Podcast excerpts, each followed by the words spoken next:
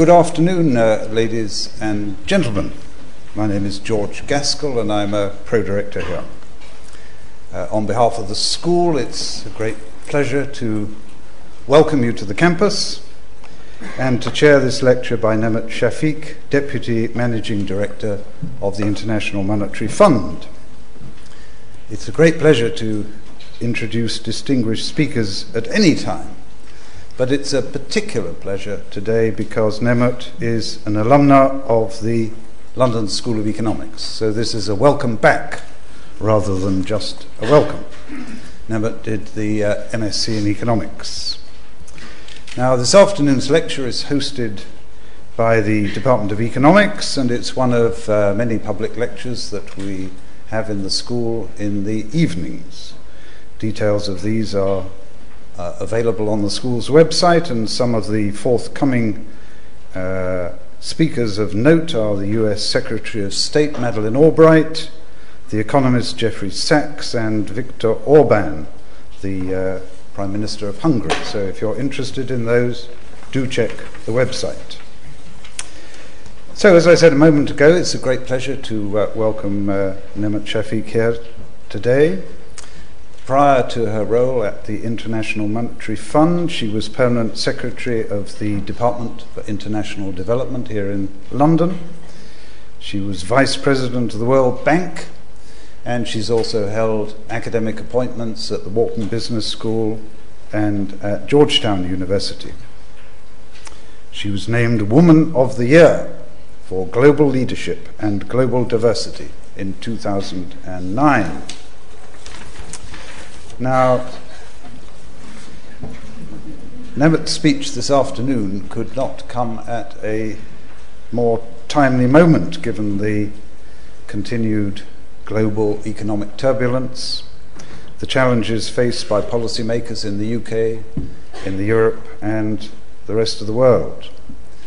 Check the website and the European summit doesn't appear quite to have sorted out all the problems, but uh, maybe Nemat will uh, give us some insights into what might be agreed.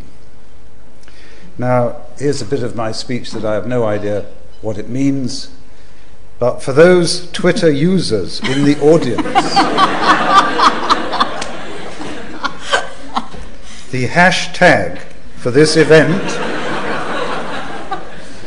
appears to be hash, LSE, and then economy. Reminds me of Groucho Marx. A child could do it. Bring me a child quickly. and as usual, after the lecture, you will have a chance to put uh, your questions to Nemat. So, uh, without further ado, I invite Nemat to give us her views on the world economy. How did we get here, and where on earth are we going?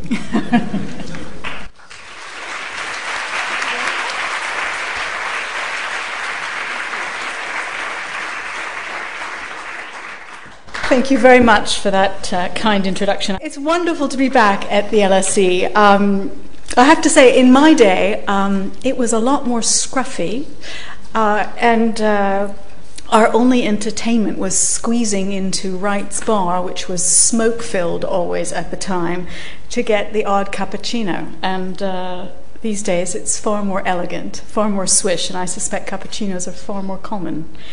Um, I, uh, I remember working very, very, very hard during my MSc in economics in fact, probably I always used to say it was I worked harder than any other time in my life, although the last six months at the IMF could possibly rival the MSc.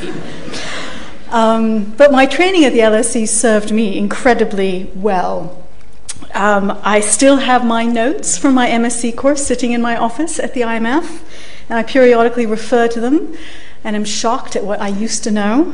Uh, but uh, but, uh, but it did serve me very well. I wanted to start this evening just by explaining briefly what the IMF does. Uh, the IMF is a cooperative of 188 countries. In fact, I got to chair the board last week when we had our 188th member join, which was South Sudan. Uh, and it's a group of 188 countries who come together, who pool their resources, and pool their money to support each other in times of economic and financial distress. Martin Wolf, uh, who some of you know is a columnist in the Financial Times, wrote a very nice piece for us who said that the IMF doesn't run the world economy. In fact, the IMF is really like a 19th century British constitutional monarch who, can, who only possessed the right to be consulted, the right to encourage, and the right to warn.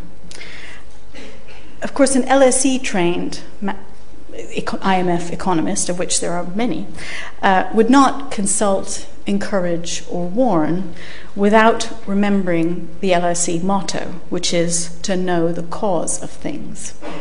So, what I'm going to try and do this evening is to talk about the cause of things in the world economy. And I'm going to try and organize it around four questions. First, why the current slowdown? Where did it come from? Second, what is causing the crisis of confidence that we witness today? Third, what are the key risks? And fourth, what are the policies to address them? The analysis is actually rooted in the World Economic Outlook, which the IMF just published last month. So if you really want to dig into the details, that's where you need to go. But let me start then uh, with, uh, with my first slide. Okay. Can you still hear me from here? Yes? No, not so good.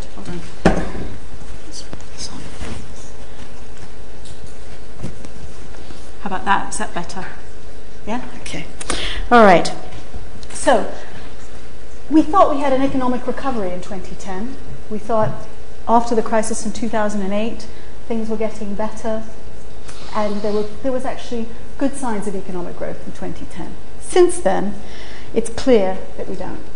Uh, and growth uh, has slowed considerably. In fact, if you look at what the IMF was predicting would happen to the world economy, in April 2011, we thought the world economy would grow by 4.4%. We've now revised that downward to 4 and that reflected a big downward adjustment in the US, but both for 2011 as well as 2012, and also a big downward adjustment for the euro area. Uh, there's also, as you can see, a downward adjustment in Japan. So, what's driving that, uh, that more pessimistic outlook? We think it's two, the confluence of two very important factors. First, what we call balance sheet repair. That's IMF jargon for when people, when governments, households, and firms start spending less because they want to draw, they want to reduce the debts that they've accumulated over the crisis. There's also been a real crisis of confidence a lack of confidence in political leaders having economic grip over the issues. And that was driven by clearly what's happening in the Eurozone and worries about whether Euro, the Eurozone leaders will actually come to an agreement. But it was also exacerbated by what happened in the US over the summer and the debate over the debt ceiling and the inability of the US political system to, to resolve that issue and a consequent downgrade of the US economy. So those two factors interacted in very bad ways and have resulted in this slowdown. But let me go a little bit deeper and I'll start with why the slowdown.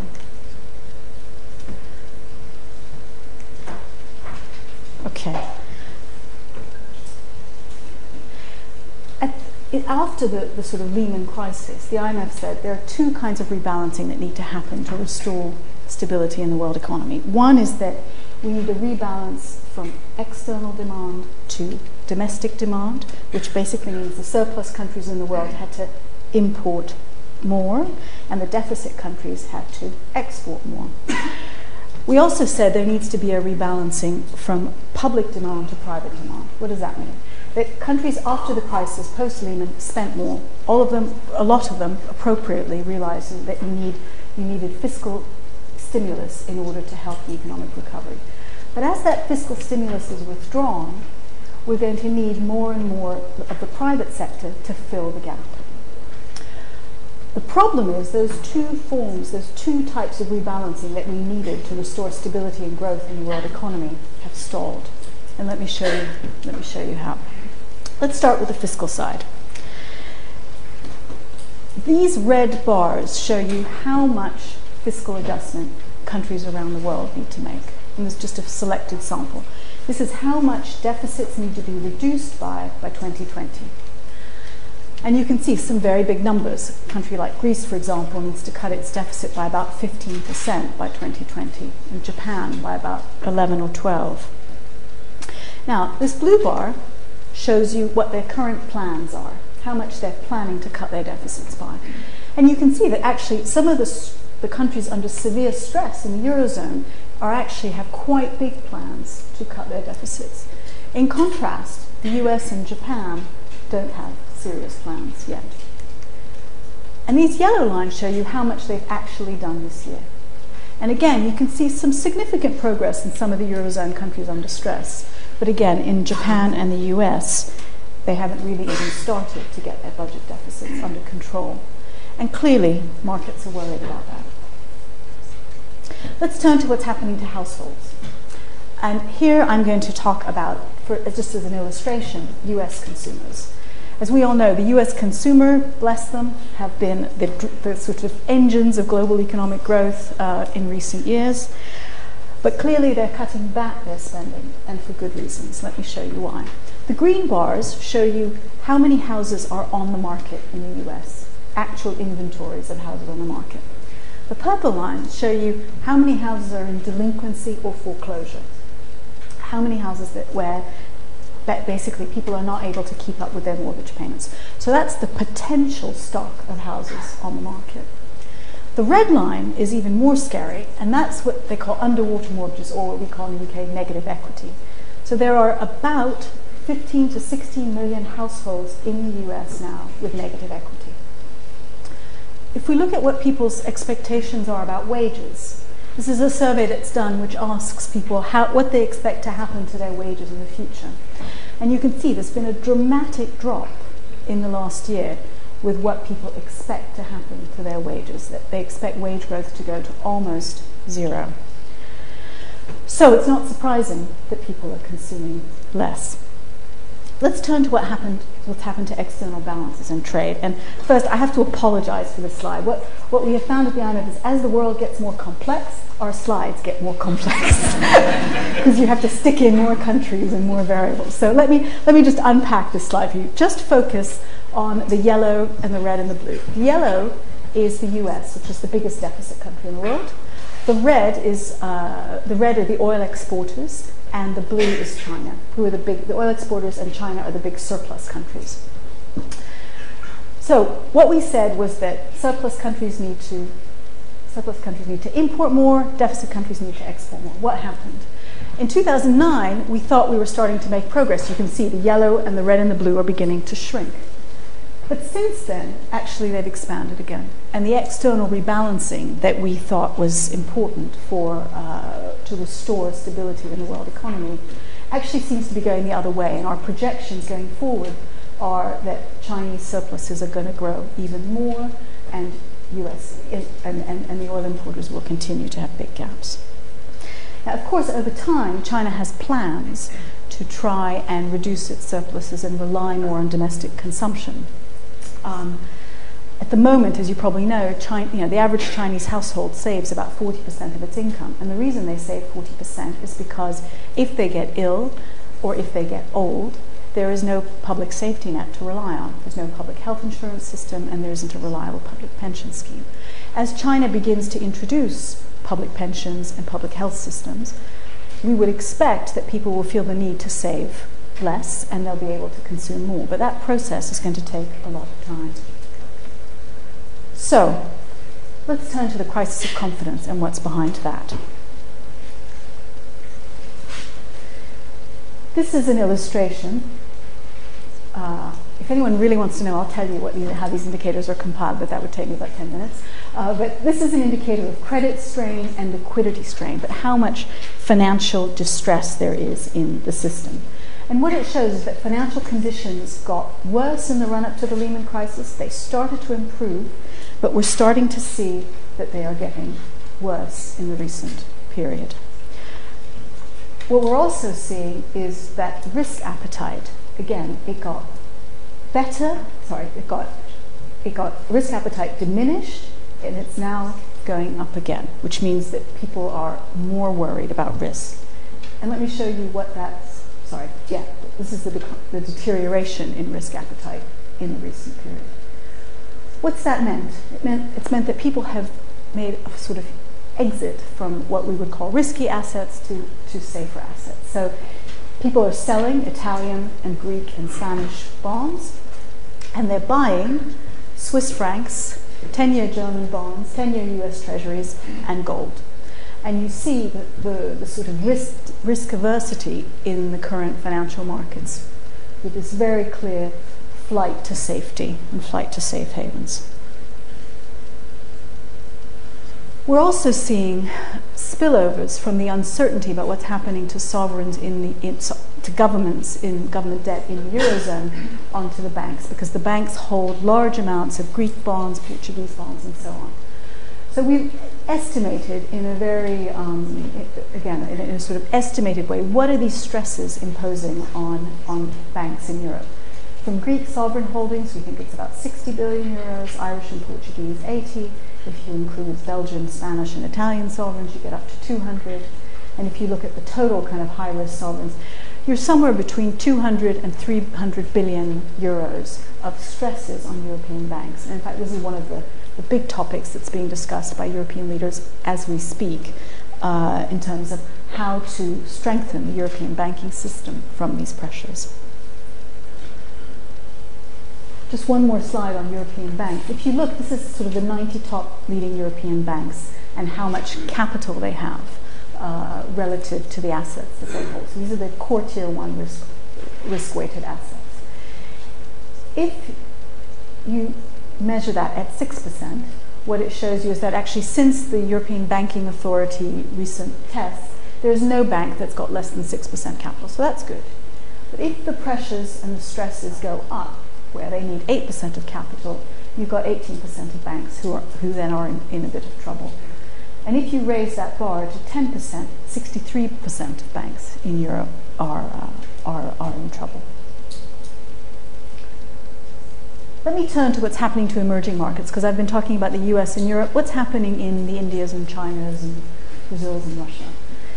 For a while, about a year and a half ago, people talked about this term decoupling that the emerging markets could zoom along and grow really quickly, even if the advanced economies were lagging. I think what, what the recent evidence is showing is that decoupling is a myth. If you look at what happened to capital flows, either bond funds or equity funds, into emerging markets, you can see this huge volatility that we've seen in the recent period, which shows that in the end, the world is just too interconnected for decoupling to be true. That if the advanced economies are, you know, go into a recession, that will have an effect on emerging markets. It may not be catastrophic, but it will have an effect.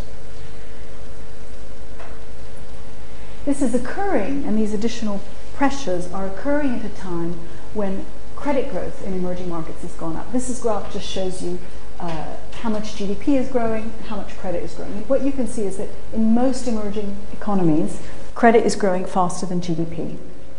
Um, and in terms of our projection of non performing loans, how much of that credit is actually at risk of being non performing, our expectation is, particularly in Asia and Latin America, we expect there to be a growth in non performing loans over time.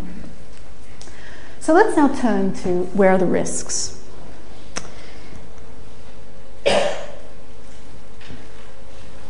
I won't go into too much detail on this, but the risks are that these three pressures the fiscal pressures, the low growth, the financial sector stresses interact with each other in a very negative way. Just take an example.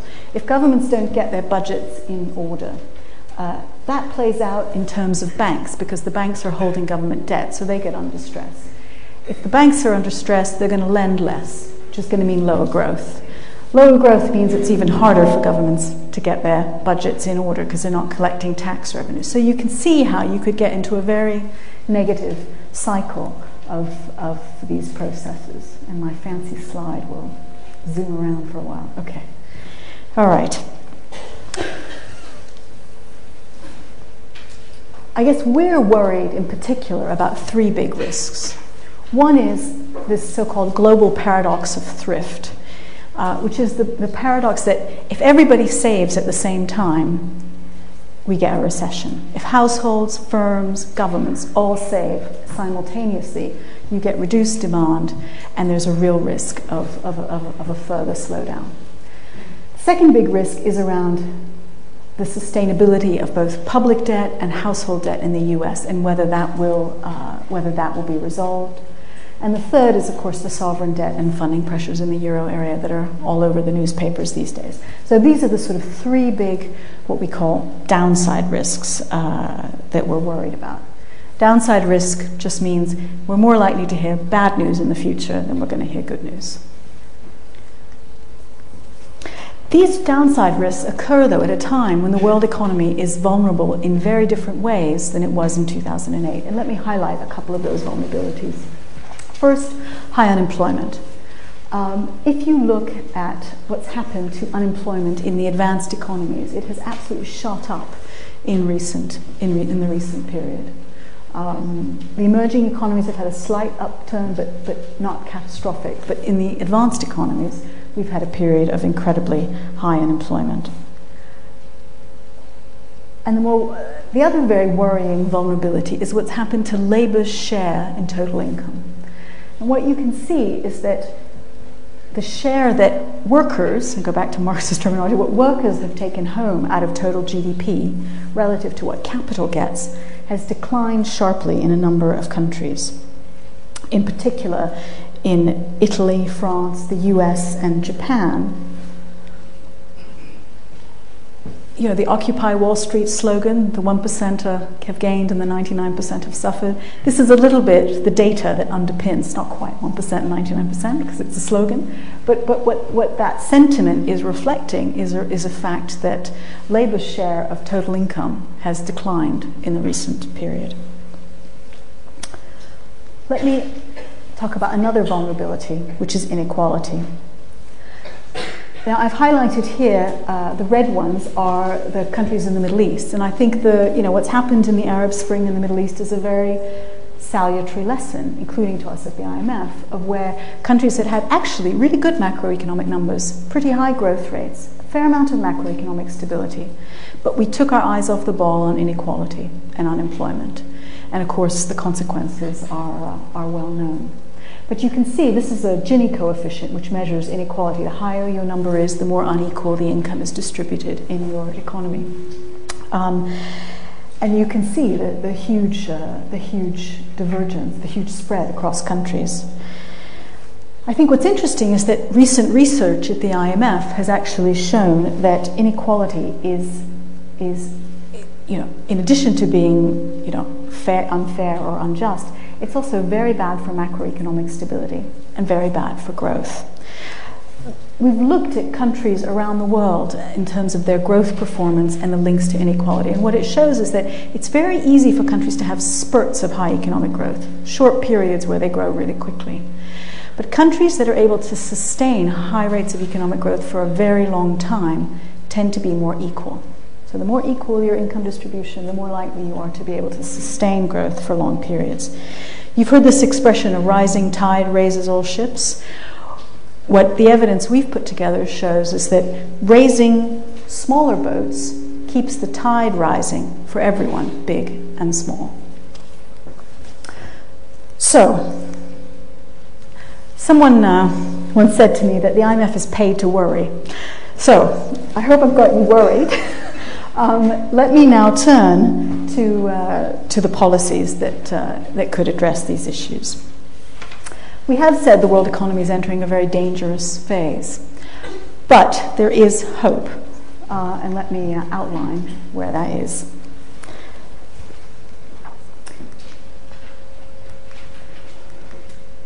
We need collective action to preserve stability and sustain global growth. And that collective action can take a number of forms.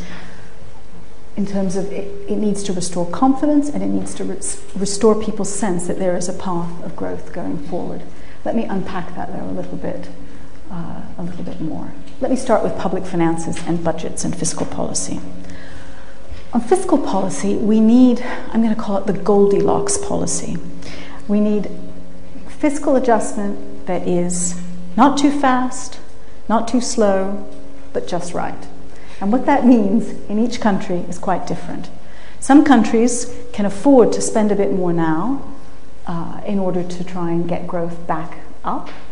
Other countries, say for example like the US, other countries cannot because they're under so much fiscal pressure. So countries like Greece or Italy have to actually show very credibly, very quickly, that they can get their budgets under control. So we need credible medium term plans. There's no one size fits all. A lot of countries can actually do quite a lot to restore fiscal credibility in the medium term, dealing with things like pensions, healthcare costs, and some of the longer term fiscal pressures that they're under, while still allowing some room to maneuver in the short term while growth is, is slow. Let me say something about monetary policy.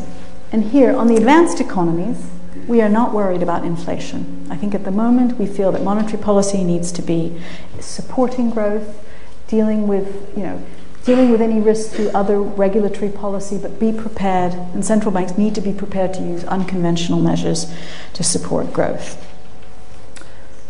In the emerging market economies, I think it's a more nuanced position, which is they need to be ready to tighten because some of them are seeing inflationary pressures, but they need to be ready to shift if growth slows down considerably, and they need to adopt more lax, more, more, more easy monetary policy. So it's a more a vigilant stance on monetary policy.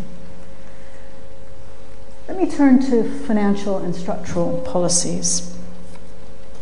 I think in the US, we really need to deal with the issues around the housing market in the US and what's happening with US households. In Europe, the big issue is around the banks and the link between the banks and their holdings of sovereign debt. And in both the US and Europe, we need much better policies on unemployment, on growth, and enhancing supply. Let me say something about the emerging markets, where the issues for them are, uh, are more around basically managing the risks to them. They need to make progress on, on, on risk management and dealing with potential vulnerabilities through structural reform, through dealing with their banking system, um, and, and be ready with monetary policies as a first line of defense and fiscal policies thereafter if they need to. What about the low income countries? Actually, the low income countries have done relatively well post Lehman crisis. Um, they've been able to draw on the fiscal room they had, partly because a lot of them had benefited from debt relief. And so they were able to sustain pretty decent growth rates throughout this crisis. But the problem for low income countries is that they've drawn down their buffers. And if there's another growth slowdown, they haven't got much room to maneuver. So they need to rebuild the buffers that they've drawn down since 2008. And some of them are benefiting from relatively high commodity prices. So now's the time to actually use those revenues from oil, from higher coffee prices and, co- and cocoa prices to invest incredibly well in policies that are going to deliver higher levels of education, infrastructure, and growth in the future. So, let me say something about what needs to happen on global imbalances. And again, I'll just simplify here, but really the US needs to export more to sustain growth. Europe, the emerging market Asia needs to shift more toward internal demand, uh, assisted by the kinds of structural reforms, pension reforms, healthcare reforms that we need in order to enable them to raise their consumption level. Oops. That's it. Um, and our estimates are that if we actually adopt this set of policies to deal with global imbalances, fiscal policy, and monetary policy, a package like that could raise growth by 1.5% by 2016 if there is this sort of collective action taken. Now, I know 1.5% doesn't sound very big, um, but in global terms, uh, if you could raise global economic growth by 1.5%, that would be actually quite a transformative number. So, I hope that uh, I've given you a sense of the cause of things uh, in the world economy, and I hope that I've given you a sense of the other thing that LSE's founders wanted when they created this place, was to bring practical solutions to the biggest policy challenges of our time. none of what I've described will be easy. Um, no country can solve this on its own. But that's why we have international cooperation. And I think what this analysis shows is that we need it today more than ever. I'll stop there. Thank you very much.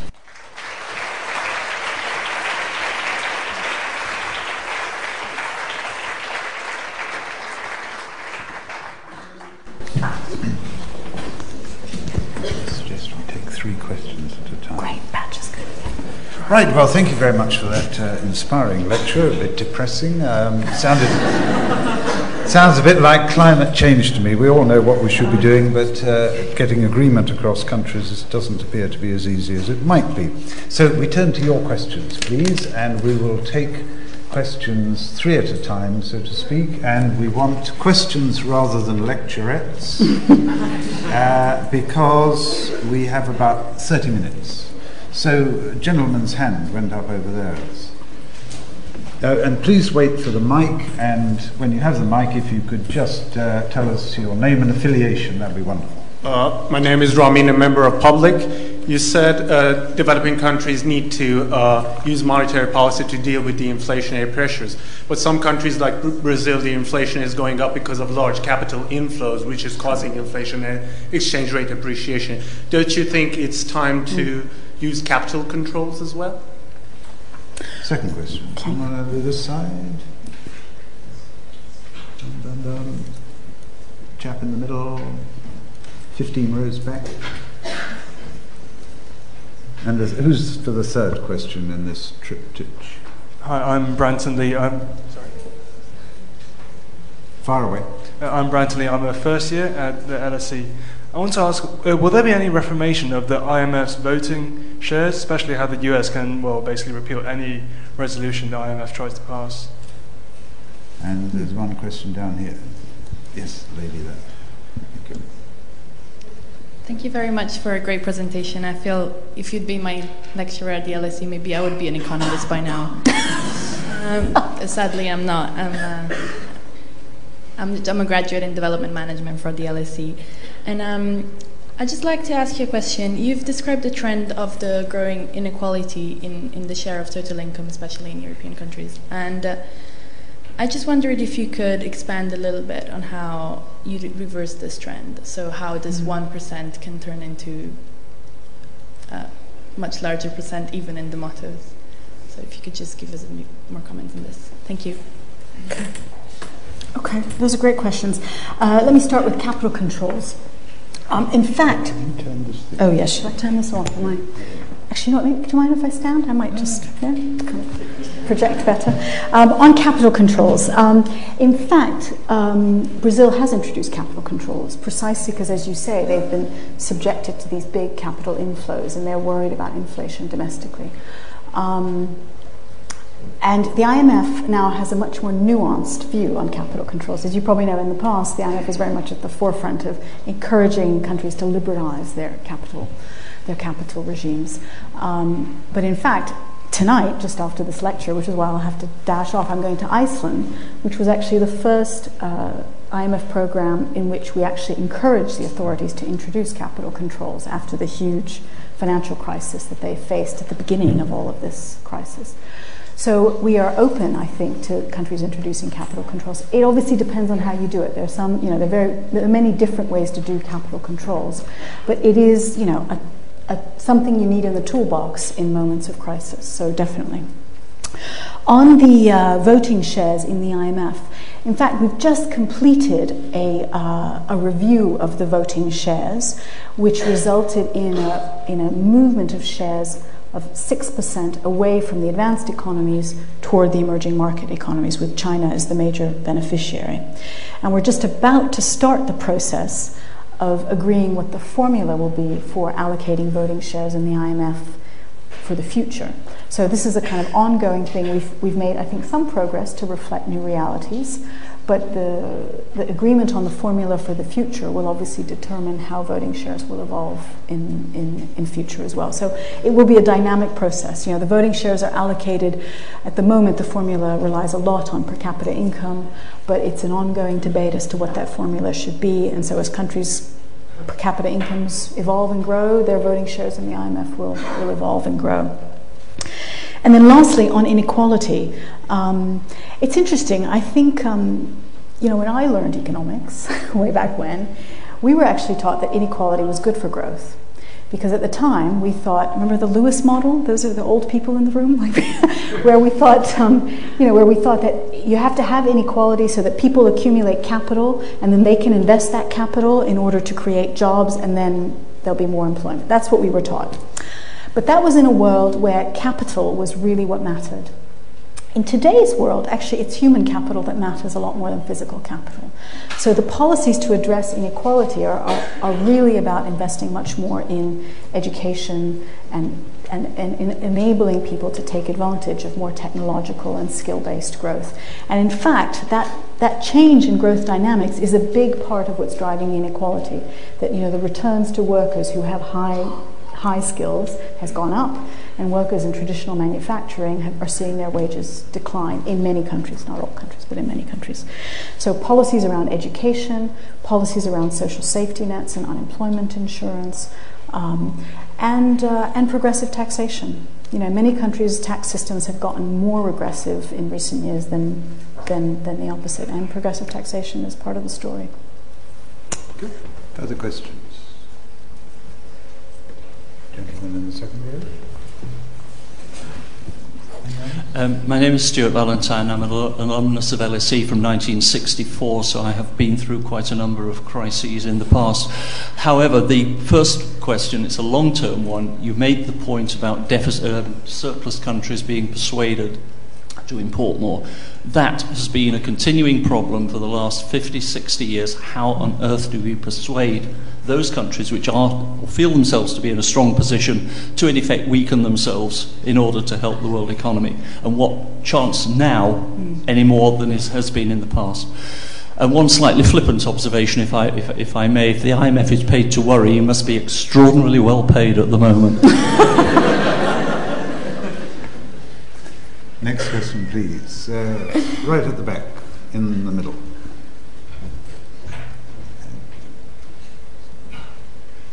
Uh, thank you very much for your uh, comments for me also. My name is Richard Siegel. I work for a company called Jefferies in London.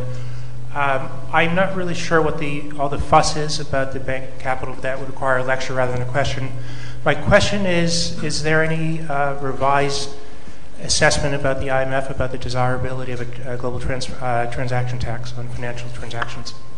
Mm. And another question at the back, the lady in black. Well, hello, my name is Christina Scriven.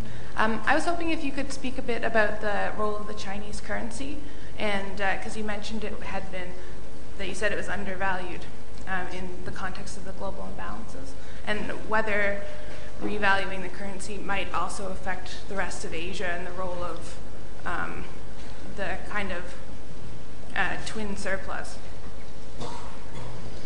Or by that I mean that there's um, a, a, deficit with the US and a surplus in the other Asian countries. Thank you. Okay. Thank you. Take those? Okay. On the um, issue of the surplus countries, and I might take that one along with the question on China's exchange rate. Um, clearly, uh, I think the issue is that just because you're running a surplus, it doesn't mean you're weaker or stronger. And I think that, that in the end, countries will rarely take policy decisions just for the global good. I mean, we've seen that in climate change as well. Um, but I think in the case of surplus countries, um,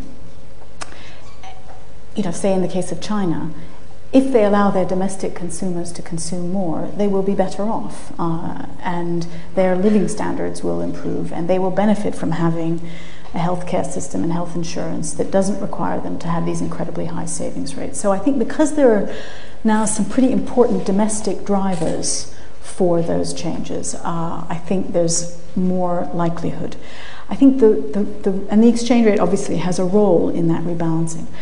I think the challenge is going to be it's going to take time. And we need this rebalancing to happen pretty quickly. And as you could see from my graphs on external rebalancing, it's just not happening fast enough.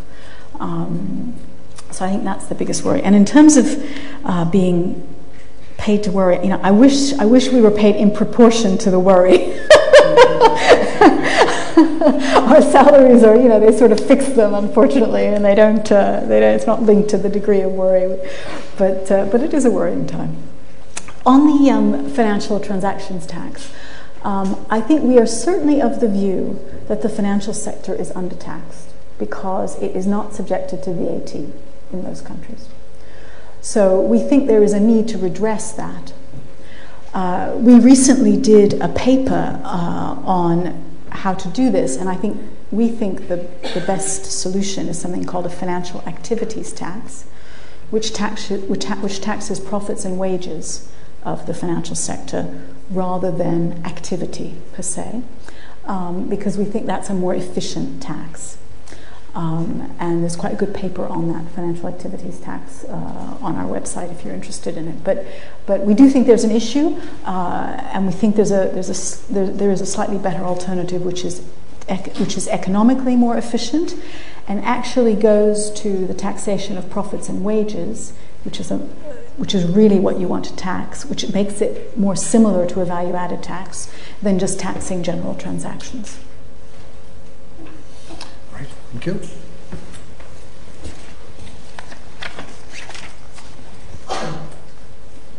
Two questions down here. And lady in the middle.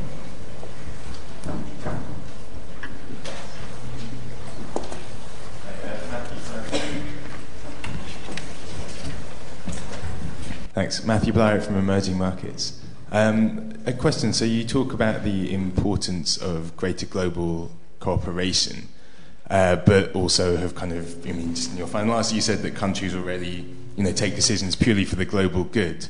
I mean, given all of the kind of contradictory directions in which the global economy is, economy is pulling, where's the leadership going to come from in order to kind of, you know, secure this cooperation? Should it come from the IMF? And if so, does the IMF need more money? Sorry, that's three questions in one. There was another question over there. Yes, man in black. My name is Giovanni, a student of uh, European politics. Uh, I've got two quick questions. Uh, the first one, uh, you talk about structural reforms. Uh, what would you suggest the, the Italian uh, government at the moment, apart from pension reforms? And the second one is, uh, how do you assess, value the work of Christine Lagarde? You'd like me to comment on my boss? Okay, fine. Yeah. In public, no, I'm just kidding.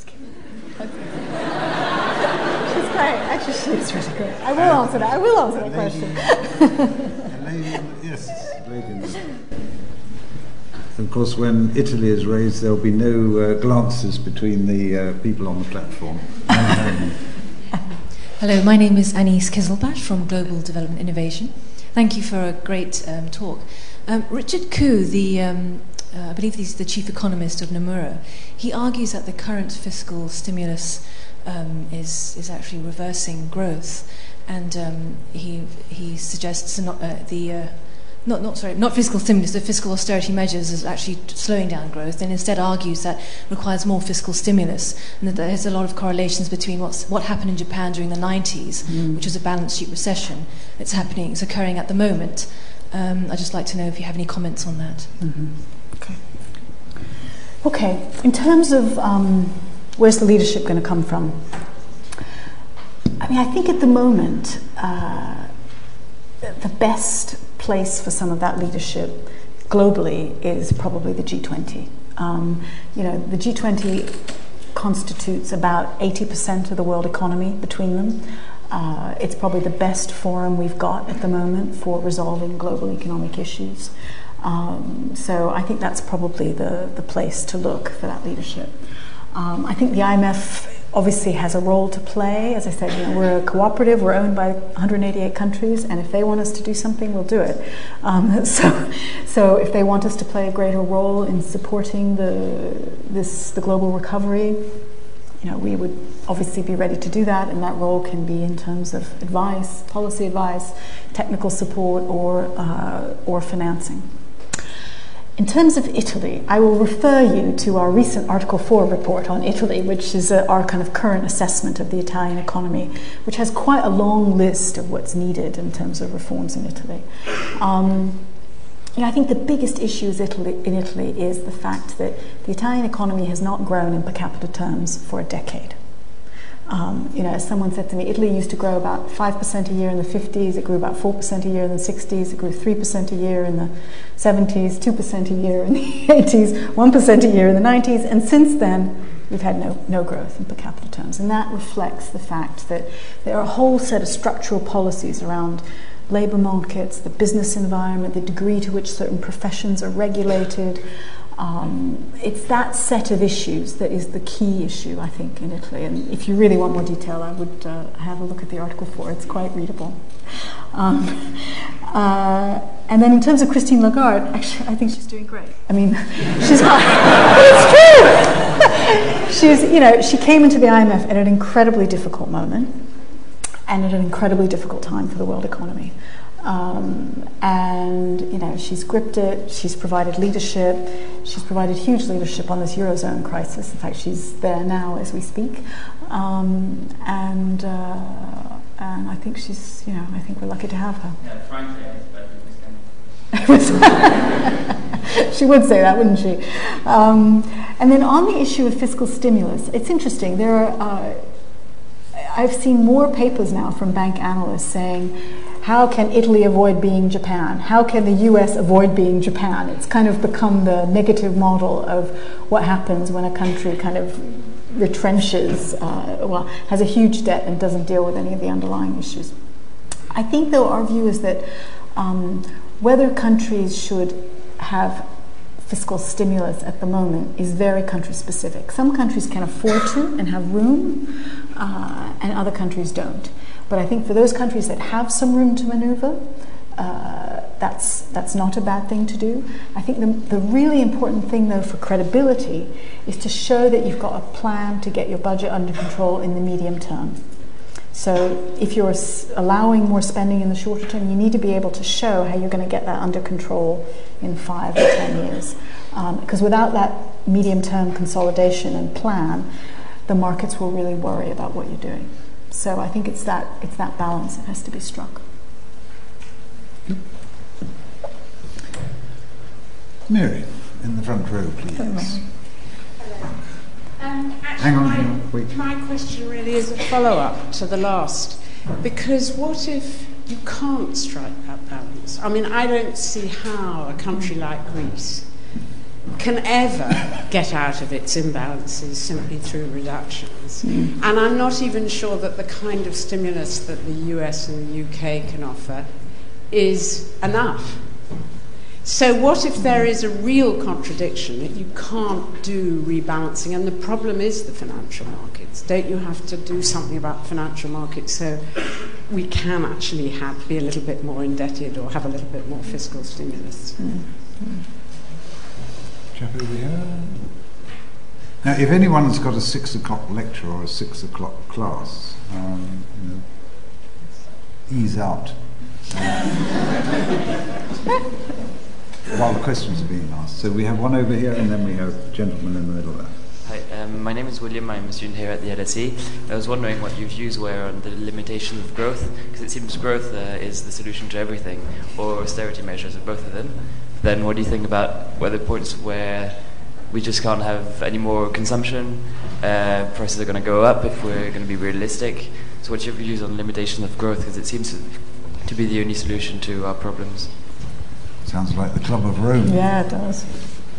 And the gentleman, some yes, uh, thank you.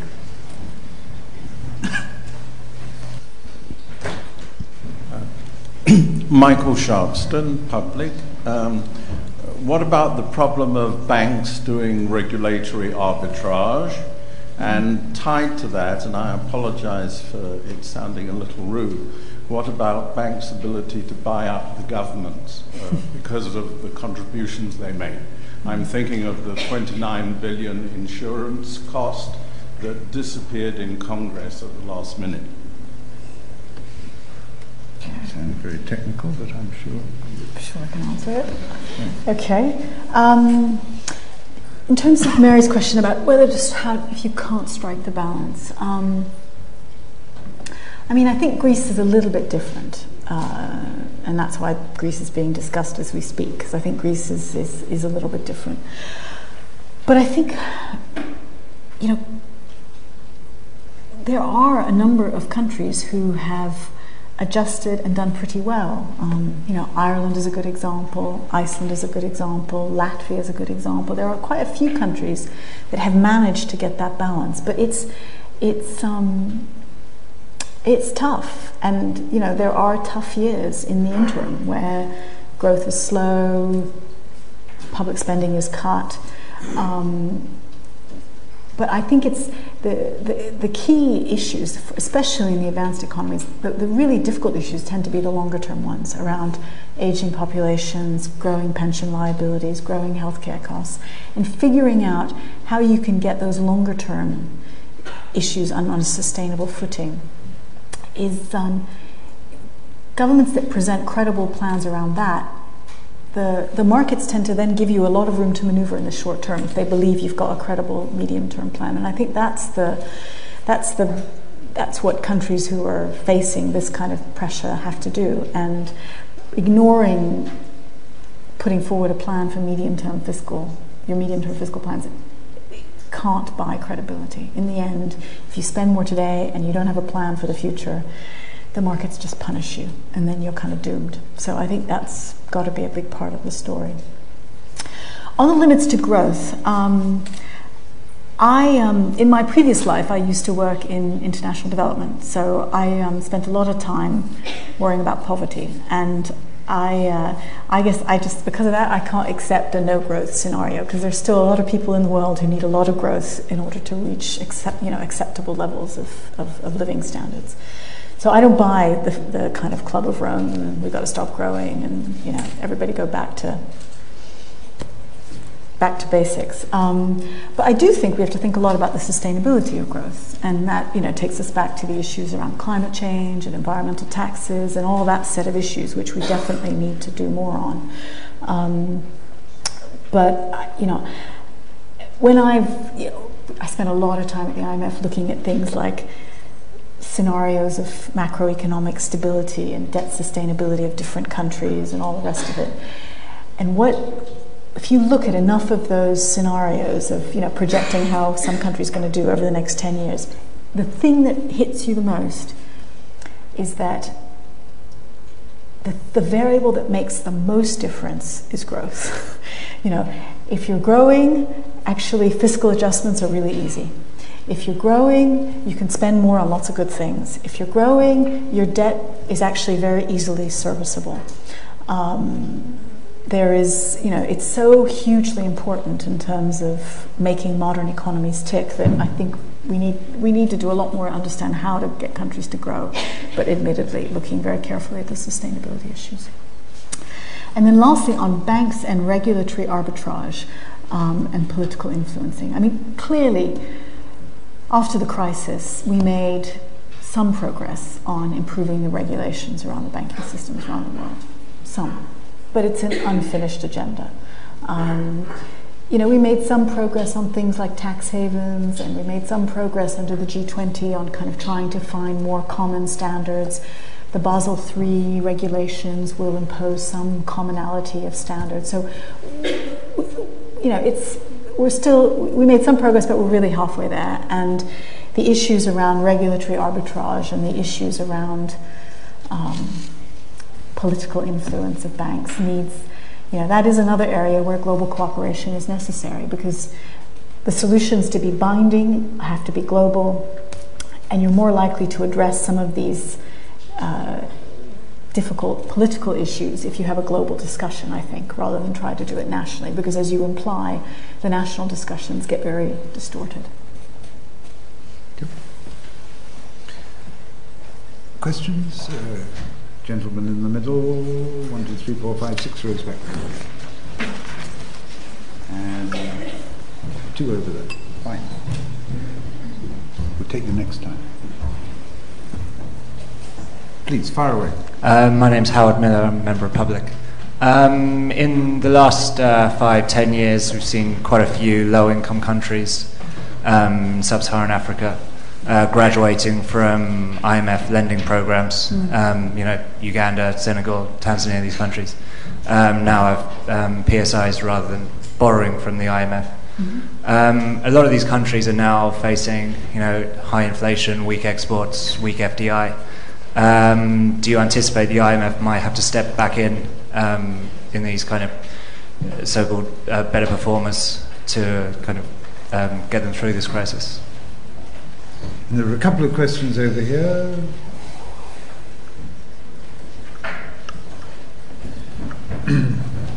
Nguyễn Đắc Thành uh, from the public. Um, do, you, do you think is any danger of the uh, double dips recession, ex- especially in uh, advanced economy? And there was another question in that vicinity. Uh, has that question evaporated? Okay, we had a questioner over here. The chap in the black, and we'll take you next, if we may. Um, thank you for the presentation, uh, Shirley Emerson from uh, the LSE. Um, I was quite struck to, to hear uh, that uh, you, the IMF considers uh, inequality in labour's position in, in the share of national income as being a, a driving factor, a driving risk factor. Sorry, I'm not. I'm not Oh, you're not. You're not hearing me. Oh, sorry. Mhm. Start again. I just wanted to know um, what do you think is driving uh, the diminishing share of uh, of labour in uh, in national incomes over the last 20 years? Hmm. Okay. Okay. Um, on the question about African low-income countries, it's true. It's interesting. I mean, I think it's it's it's a good thing that so many African low-income countries have adjusted so well in the crisis, and I think it shows how important giving them debt relief was because they had room to maneuver and they could spend a little more and they could take on a bit more debt. Um, and I mean, we still have quite a lot of program countries in Africa, but I'm, it's also really great that more and more African countries are shifting to wanting what we what what are essentially just monitoring programs in the IMF. They don't need our money, they want to have a relationship. They want our missions to go every three to six months to talk about economic policies, to discuss a kind of framework for macro policy. And it's really great that they don't need the money and but still want to have a dialogue and a relationship because it's helpful to them in formulating policy. Do I think that many of them will have to come back to the IMF for funding? I hope not. Um, the good news is, is that because we've got quite good dialogues with many of these countries, we know their policies. If they do need money, we'll be able to respond very quickly. Um, and if they've got good policies in place, we'll be able to support them. It's one of the things that we've been thinking a lot about these days is what we call crisis bystanders. You know, countries who've got pretty decent economic policies, but who, because of wider crises in the wider world, suddenly are derailed uh, in terms of their own of their own prospects. And we've been trying to think about how do we support crisis bystanders with, with more flexible instruments and enabling them to draw much more flexibly from the IMF without too many conditions or policy changes because their policies are fundamentally sound and these are temporary. So we'll, you know, we're, we're looking at that. We're tr- we want to be responsive. We hope they don't need it, but if they do, that's why being a member of the IMF is a is an advantage. In terms of the double dip issue, um, we're not projecting a double dip as yet. There are some analysts out there who are. Uh, there are some analysts out there who are predicting uh, that, that, the eurozone will go into recession uh, in in future. We're not yet. Uh, you know, we're, we're, all waiting to see what happens tonight at the uh, Leaders Summit. I think that will be a very important signal as to what what uh, what's likely to happen in the eurozone economies. Um, but we'll update our forecasts uh, in the new year, and we'll uh, let you know. And then, and then, in terms of uh, inequality, what's driving it? I think there's a multi- there are multiple factors. One is this shift toward higher skill technolo- technology-based uh, labor markets, where you know, modern labor markets reward people with higher skills much more than those with lower skills, and that differentiation plays out then in higher inequality. Um, the second thing is uh, what's happened in terms of spending on safety nets uh, and progressive tax policies in many countries, and that's di- and that's changed. uh, and that's made the situation worse. But did I not get your question? It was, it was, about, it was about the share of labor as a whole in national income. Yes, yes. In, in, inequality is one thing, but between laborers is one thing, but the share of, of, of, of wages being paid as, as opposed to capital. And that downward trend, I, how, how, do you, how does the IMF interpret that? Yeah, yeah. No, I mean, I think it, it, it, it, I think these factors are are behind it because the reward. Oh, I see what you mean. You're saying the the, the total labor share rather than the share within high skill versus low skill workers. I understand. I understand. Yeah, it's a difficult question. I mean, I think part of it is um, must be around competition policies and you know where competition policies have gone and whether they're benefiting capital or labor. Um, but I think it's something that we need to do a bit more research on to understand what's whether this is a this is political. This reflects levels of different, different you know, what's happening to trade union membership across different countries around the world, um, or whether there's some structural factors behind that. But I think we, we need to understand that better. Okay, there's a lady in the sixth row there. If we could have a mic. And I think we'll have a gentleman in the white shirt there. There's a lady here, sorry, yeah, right beside you. Good evening. Uh, my name is Anchal. I'm an MSc student here at LSE. Uh, what are your views on the growth versus inflation trade off? And is the current uh, anti inflationary stance adopted by the central bank in India the most rational thing to do right now in these tough times? Mm. And there's a gentleman in a white shirt there. Hello. Thanks for the presentation. I'm not going to ask you about your boss. I'm going to ask you about the IMF. Um, what is what are the things you don't like about working in the IMF? That I don't like about working yep. in the IMF. Yeah. Okay. okay. As an institution. And we're running towards the end of the session, so I'm going to exercise chairman's prerogative and ask my question, uh, which will be the last one asked this evening, I'm afraid. And that is, I understand, uh, Nemat, that uh, part of your portfolio are the Arab Spring countries. Mm. And what, what, what, and I realise it's quite distinct from the uh, title of your talk, but what's the IMF take? What is it going to do uh, in order to help those countries along? Okay.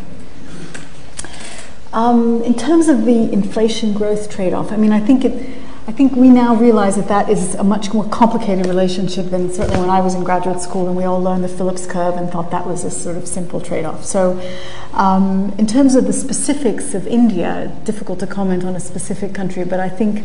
Um, I think our view is that monetary authorities in the emerging markets like India need to be vigilant and they need to see what happens and be ready to change their policies if there is a further global slowdown. So I think it's more wait and see in terms of what we think should happen.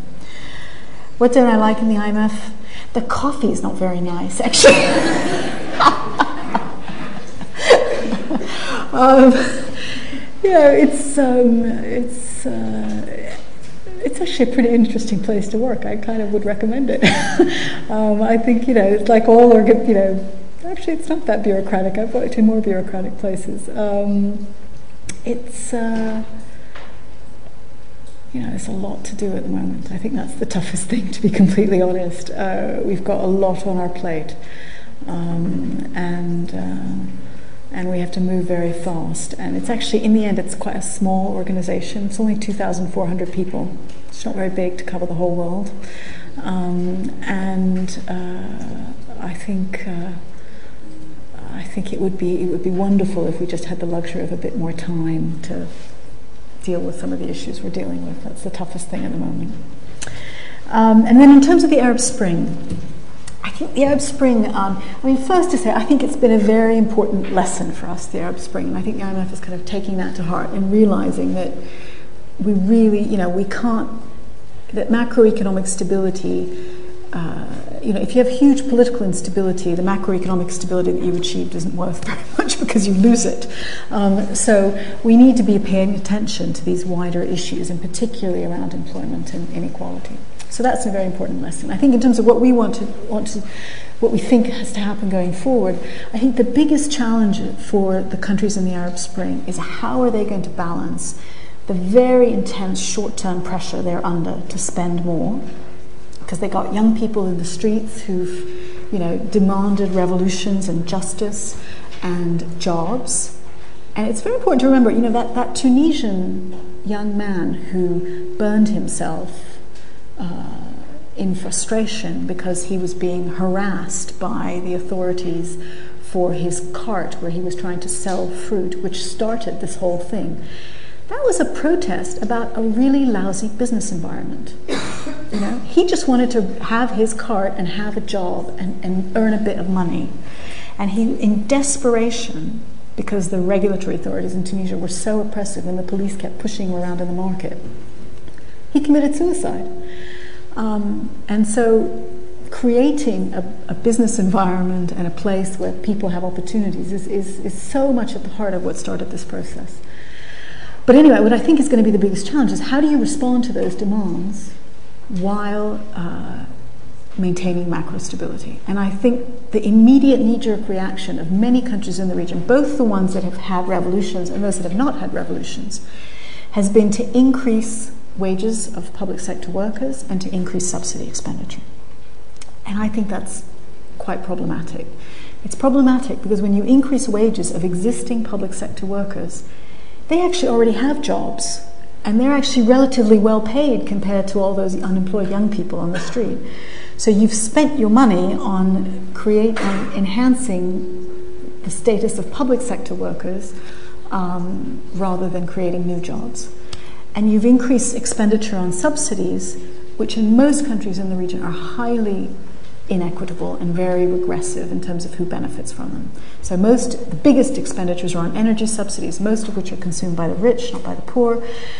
And so, you know, I understand the political pressures why that why that decision was taken, but I think in the medium term we have to find another way to create new jobs for these young populations and we have to find a way to get subsidy expenditures under control and very targeted on the needs of poor people one of the tragedies of what's happened in the region is that uh, most of these unemployed are, are educated. Uh, we had a, meet- had a, meeting at the IMF with the youth leaders from around the world, and there was this young Tunisian woman who, who's actually in the Guinness Book of World Records as the youngest published author in the world. She published her first book at age seven. She was a pretty clever girl, right? And the anger that she felt um, about she said we had a you know there's a social contract the deal was you told us if we got educated we'd get a job and what you see in the middle east is that the more educated they are the less likely they are to find a job. And that's a failure of a social contract and we need to find a way to address that in terms of the way the labor market works the way the business environment works and how the education system works. So those i think are the big challenges. Wonderful. Now ladies and gentlemen before i present a formal vote of thanks to uh, Nemat for coming to the LSE and speaking to us. May I ask you to stay in your seats because we will be leaving uh, as you have to get the 8.30 plane to Iceland and it's the last plane and so we'll dash up out there and find a cab. But before I do that, thank you so much for fitting the LSE into your busy schedule. I hope it's been pleasant to come back to the, uh, at least the uh, better facilities which we're offering now. Uh, it's been wonderful to uh, listen to your lecture, very impressive and colourful slides, and uh, thank you, the audience, for some uh, interesting questions which have given us a real opportunity to explore many areas around the current crisis. So thank you so much.